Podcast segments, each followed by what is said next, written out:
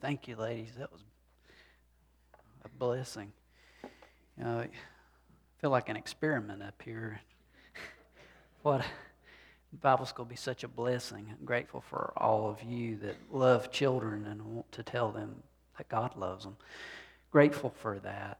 And, uh, you know, I'm also grateful that although life is crazy and people are hurt and they think we're after them, really, we, if we're chasing them, it's because we're running with them toward God. Because that is the only place that you're going to find what you need. That's the gospel. That's what it's about. We're, we're going to look this morning um, at Abram and, and his nephew and a choice that had to be set before him. As we start out, though, I want us to look at where Abram ran after he fell flat on his face. It was a disaster for him, but he didn't stay there. Uh, turn with me to Genesis chapter 13. We're going to be going through the chapter, but for a reading, I just want to read the first four verses. So, as is our practice, may we stand in God's honor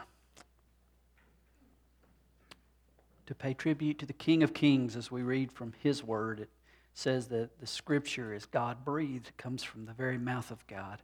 Genesis 13, verses 1 through 4. So Abram went up from Egypt to the Negev with his wife and everything he had, and Lot went with him. Abram had become very wealthy in livestock and in silver and gold. From the Negev, he went from place to place until he came to Bethel, to the place between Bethel and Ai, where his tent had been earlier, and where he had first built an altar. There Abram called on the name of the Lord. Let's pray. God, as we come to you, we all have our insecurities, but our hope is not based on our achievement, but it's based upon you. The fact that the grave could not hold you, the fact that you are alive, the fact that you are at the right hand of the Father and you are praying on our behalf. Oh God, we are so blessed. May we live in that blessing and may others see that blessing, Father, that is not of us, but you in us, Father, to this crazy world. And we just love you and we thank you that Jesus, you are a friend of sinners. And we know that we too have that struggle, but you've come. And Father, guide us in this message. Uh, may we continue to worship you because that's why we are here. In Christ's name we pray. Amen.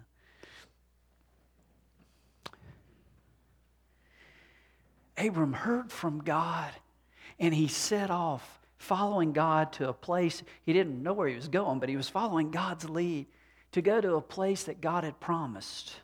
It, it was a land, a, a special land we call the promised land.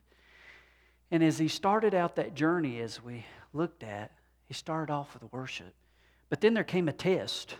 It was a famine. And instead of listening to God, he came up with his own plan. And it was a disaster. And there was a lot of hurt because of that. His wife and his family were hurt. And, and he heads out from there. And, and that's where we were last week. And as we come to our text today, these first four verses, we pick up what Abram does next after he finds himself broken. This man of God, this friend of God who messed everything up. And what a blessing to know that when we mess everything up, there's somewhere to go. Uh, look at our text here.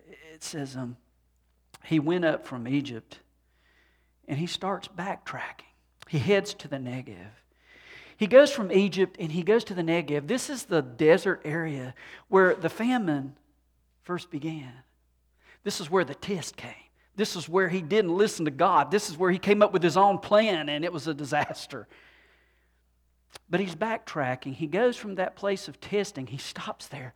And I think at that point he reminisces and he says, Oh, God, why didn't I listen to you? God, why didn't I get on my face before you? Why didn't I seek you in this test? And, it says, from there, he went from place to place until he came to Bethel. the place between Bethel and Ai, where his tent had been earlier, and where he had first built an altar. There Abram called on the name of the Lord.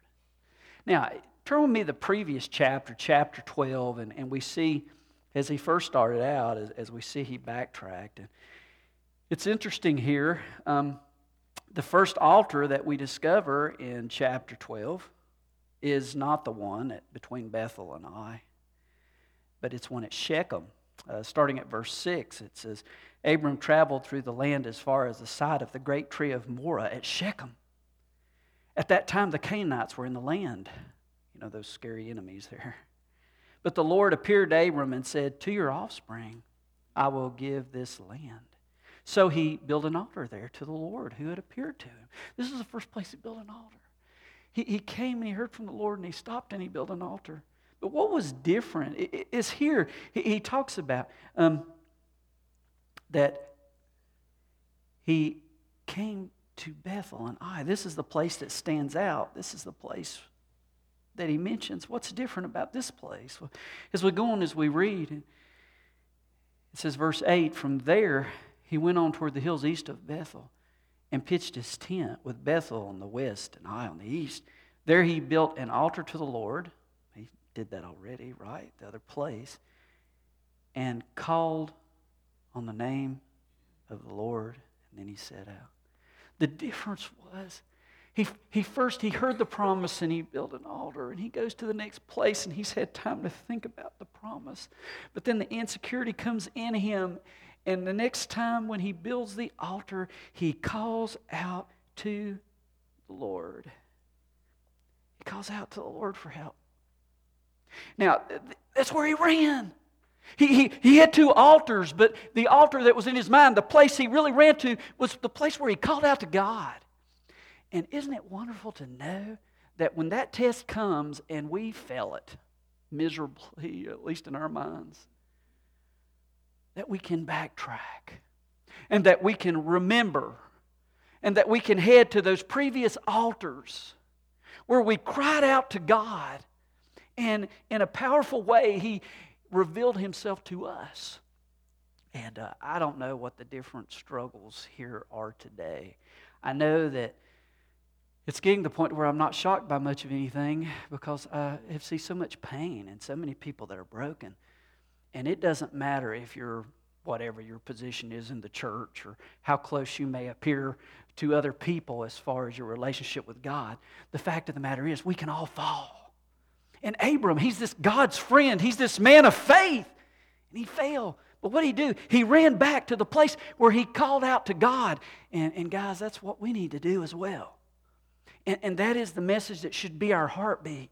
Not that we have arrived, but that we know where to go to find that mercy and that grace. And we need to remember, we don't go back and remember that time where God forgave us of our sins, that first encounter, that transforming power of Jesus Christ. And, and too often we're, we're just in the desert.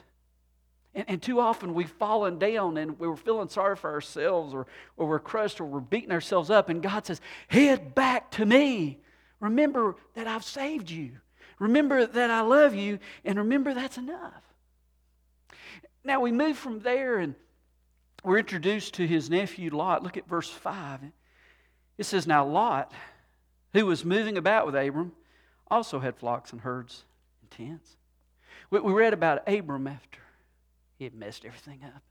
What did he do? He, he ran to that place of worship and he cried out to God and he called to him. And evidently Lot was there, but we don't read anything about Lot calling out to God. And I have to say this because when the tests come, it's important that right now we get on our faces each and every day before God and say, God, I am weak, and God, I do not want to go through this alone, and I do not want to step in the wrong place. I don't want to say the wrong thing. God, I want you to direct me. You know, the Proverbs 3, 5, and 6 trust in the Lord with all your heart. Lean not on your own understanding. In all your ways, acknowledge Him, and He'll do what? He'll direct your paths, or He'll make your paths straight. You know, that's, that's the heartbeat, that's the call. Lot had watched his uncle as he cried out to God. But it doesn't say anything of him crying out to God himself. Um, it, it says in the scripture here the blessings, the material blessings, the land could not support both of these guys and their families and all the herds and everything that they owned.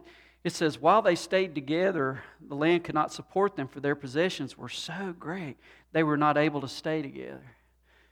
So, what happened? It was the test of having stuff and lots of stuff. Most of us say, Test me, Lord, test me. Give me some of those goodies. I want to know what it's like to have all this stuff and have all this money. And, and of course, there's a difference between owning things and things owning you.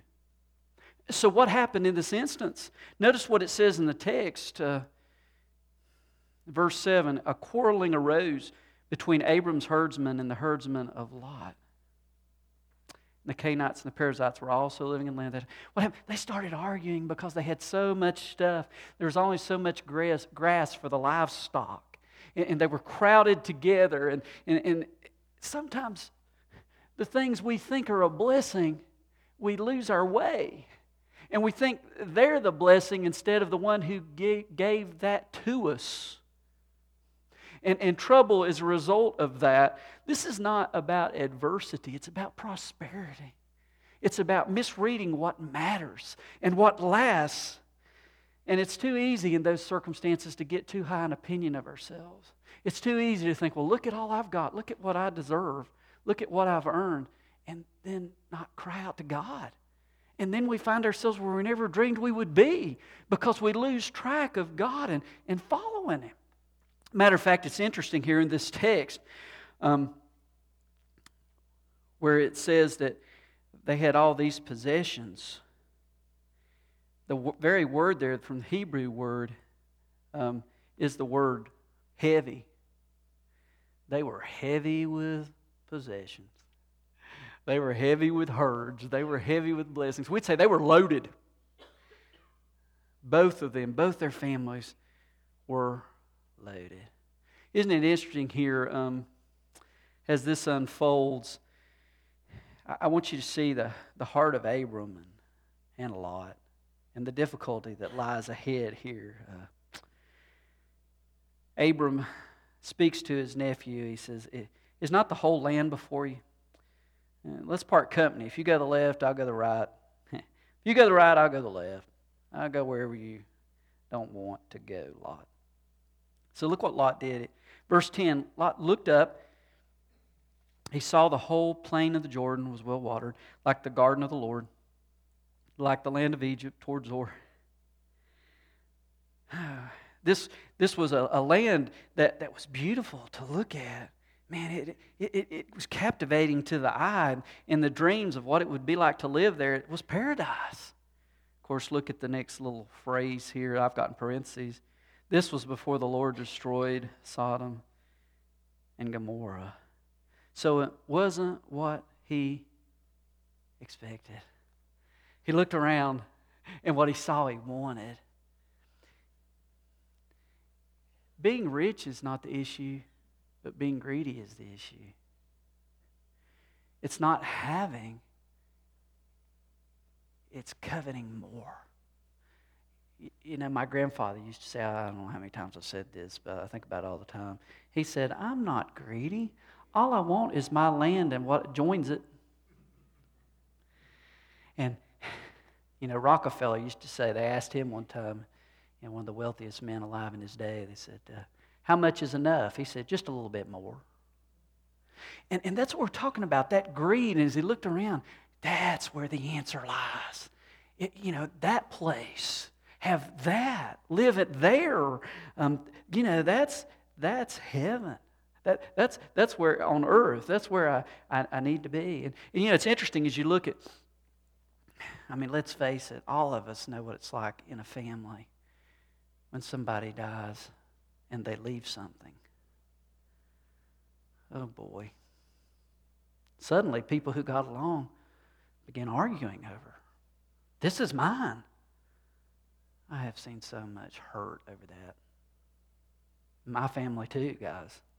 In, in families, this, this greed that can come apart, that can tear people apart. And Abram says, You know, I don't want to be torn apart over stuff. Lot. So Lot makes his decision as he looks out and they part ways. Verse 14 says, The Lord said to Abram after Lot had parted, Lift up your eyes from where you are, look north and south, east and west. All the land you see, I'll give to your offspring forever. He renews that covenant he had made. He says, Your offspring will be like the dust of the earth, so that anyone could count the dust, and then your offspring could be counted. Go walk through the length and the breadth of the land, for I'm giving it to you. He's saying those words after he said Lot, You go. You go what looks good to you. you. You take what you want. What is, how's the way to fight that greed, to not go that direction in that kind of decision? Generosity. God does something when we live with open hands instead of tight clutching what we have. Uh, with generosity, He works in our lives. Lee Strobel, um, who's written a book called Case for Christianity and several other books that speak on um, defending the faith, Christian faith. And he used to work for the Chicago Tribune. He was an atheist, a reporter who had no time for God, Christianity. He thought it was all just fairy tales. And he, he tells a story um, that it was uh, Christmas Eve, and he was sitting at his desk, and he began thinking about how crazy and busy it was, everybody buying stuff last minute for Christmas. And he thought about a month earlier of a story he had written. He was doing a series of articles about the poorest people in the city of Chicago. And he did an article on a family, the Delgado family, a grandmother by the name of Perfecta and her two uh, granddaughters, Lydia and Jenny. 13 and 11. And he said when he went into their roach infested apartment had been burned out, and they had moved to a tiny two room apartment in its stead. He said he walked in, there was no furniture, no rugs, nothing on the walls, only a small table and a handful of rice. That was all that they had. He said the two girls each had a simple dress and one sweater that they would share on cold days. They walked the half mile to school together, and about halfway, they would one would take the sweater off and give it to her sister, to finish the rest of the way. Said what amazed him about the Delgados eh, was their love for Christ. They didn't feel forsaken. They didn't feel like God didn't love them. And he was intrigued by that. And as he thought about them, he said, I'm going to go to the Delgados' home. So he, he got in his car and he drove to the Delgados and he walked in their house and he looked around. He couldn't believe it. Their, ha- their little apartment was fully furnished, had nice stuff in there, and they had several thousand dollars. And what had happened, he had written this article, and people were so moved by the Delgados that they went over there and gave them all this stuff. But he said what moved him more was what he had interrupted. You see, they were in the midst of giving away a lot of what they had been given to their neighbors. They, they were going to take this stuff and, and give it away. And uh, he shared, um, he asked, uh, he asked them, What are you doing? he said he thought about himself. He said, I had everything I needed materially, but I lacked faith. And inside, I felt as empty as that barren apartment that I had first visited. So he, he, he talked to them. He, he said, What are you doing? Why are you giving away this, all this? And Perfecta said, Our neighbors are still in need. We cannot have plenty while they have nothing. This is what Jesus would want us to do. And Lee said, Man, that hit me between the eyes. Here was a guy that had so much and I wouldn't have let go of any of it. I've been hoarding what God had given me. and so he asked her, he said, how does this make you feel having all this, all, all these nice things? And here's what Perfecta said. She said, It's wonderful, very good. We did nothing to deserve this, Lee. It's a gift from God. But she added, It's not his greatest gift. No, We celebrate that tomorrow. His greatest gift, Lee, is Jesus. So he left that place and uh, he was really torn over that. Here's in his own words he said, They had peace despite poverty, while I had anxiety despite plenty. They knew the joy of generosity, while I only knew the loneliness of ambition. They looked heavenward for hope, while I only looked out for myself. They experienced the wonder of spiritual life, while I was shackled to the shallowness of material life. And something made me long for what they had, or more accurately, for the one they knew. And he said, because of what he did, he pushed those emotions aside and said, You know, I look for real evidence, not for crazy things like a, a virgin birth to believe in. He said, But from that, he began to search for the truth because he couldn't get the Delgados out of his mind. And thus came that book, A Case for Christianity, and thus came a man who, as he searched for truth, discovered the truth is that Jesus Christ is resurrected from the grave and he is alive and he is the greatest gift. And it totally transformed his life. And it all started with the generosity of a family who have far less than any of us. And yet had it all in Christ a, generosity that came. As we look around us, guys, it's not always what we first see. And we need to cry out to God and say, God, open my eyes, open my mind that I can see what's really here. Help me to not make a decision just more on my comforts. Help me make a decision on you and what you want of me, God, what you want to do in my life. Be generous. I have to say a plug here. I know here my little clock said it's 12 o'clock. How we can be generous. Oh, uh, I got to thinking about Belize and Terry and Samantha and, you know, how this year they want parents to have an opportunity to have dignity, to give these nice little gifts so that the parents can be able to get these gifts and, and have the dignity to give them to their kids. And all this is in a small way where all of us can be generous so that kids can experience somebody loves me, somebody cares about me and, and they see their parents being able to have the pride to give this to them and that my parents love me. It's not about who gives it, it's about God gave, and thus we must give. It's that kind of generosity. And, and, and, and of course, you know, I encourage all that in our lives. Um, you know, as you look at Lot, and, and he headed for this utopia, for this paradise, you know, for this wonderful, beautiful place, he never stopped and said, Well, who lives there? What do they believe? He didn't ask those questions. There's no evidence in here that he spoke to his wife or his kids and said, Do you want to move? Do you want to go there?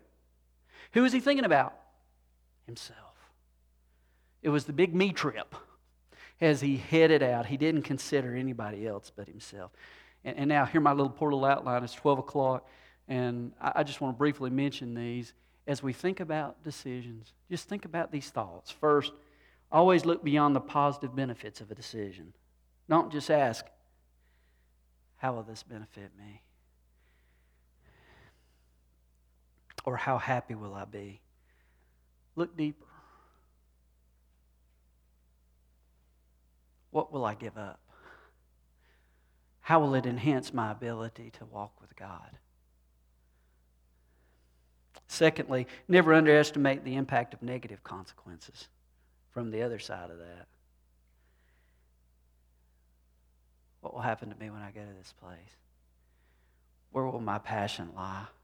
Will it turn my heart away from God or to God? What are the negative consequences of this? Sometimes we get so caught up in something that we see that we don't stop and, and cry out to God and say, God, show me what negative consequences might be as a result. Um, third, forget about only pleasing yourself. There's other people involved. Don't forget them when you make these decisions in your life. Don't forget them. And then, lastly, remember um, greater independence and freedom demand the need for stronger personal discipline. Boy, when we make big decisions, we need to take the time not to run into them haphazardly.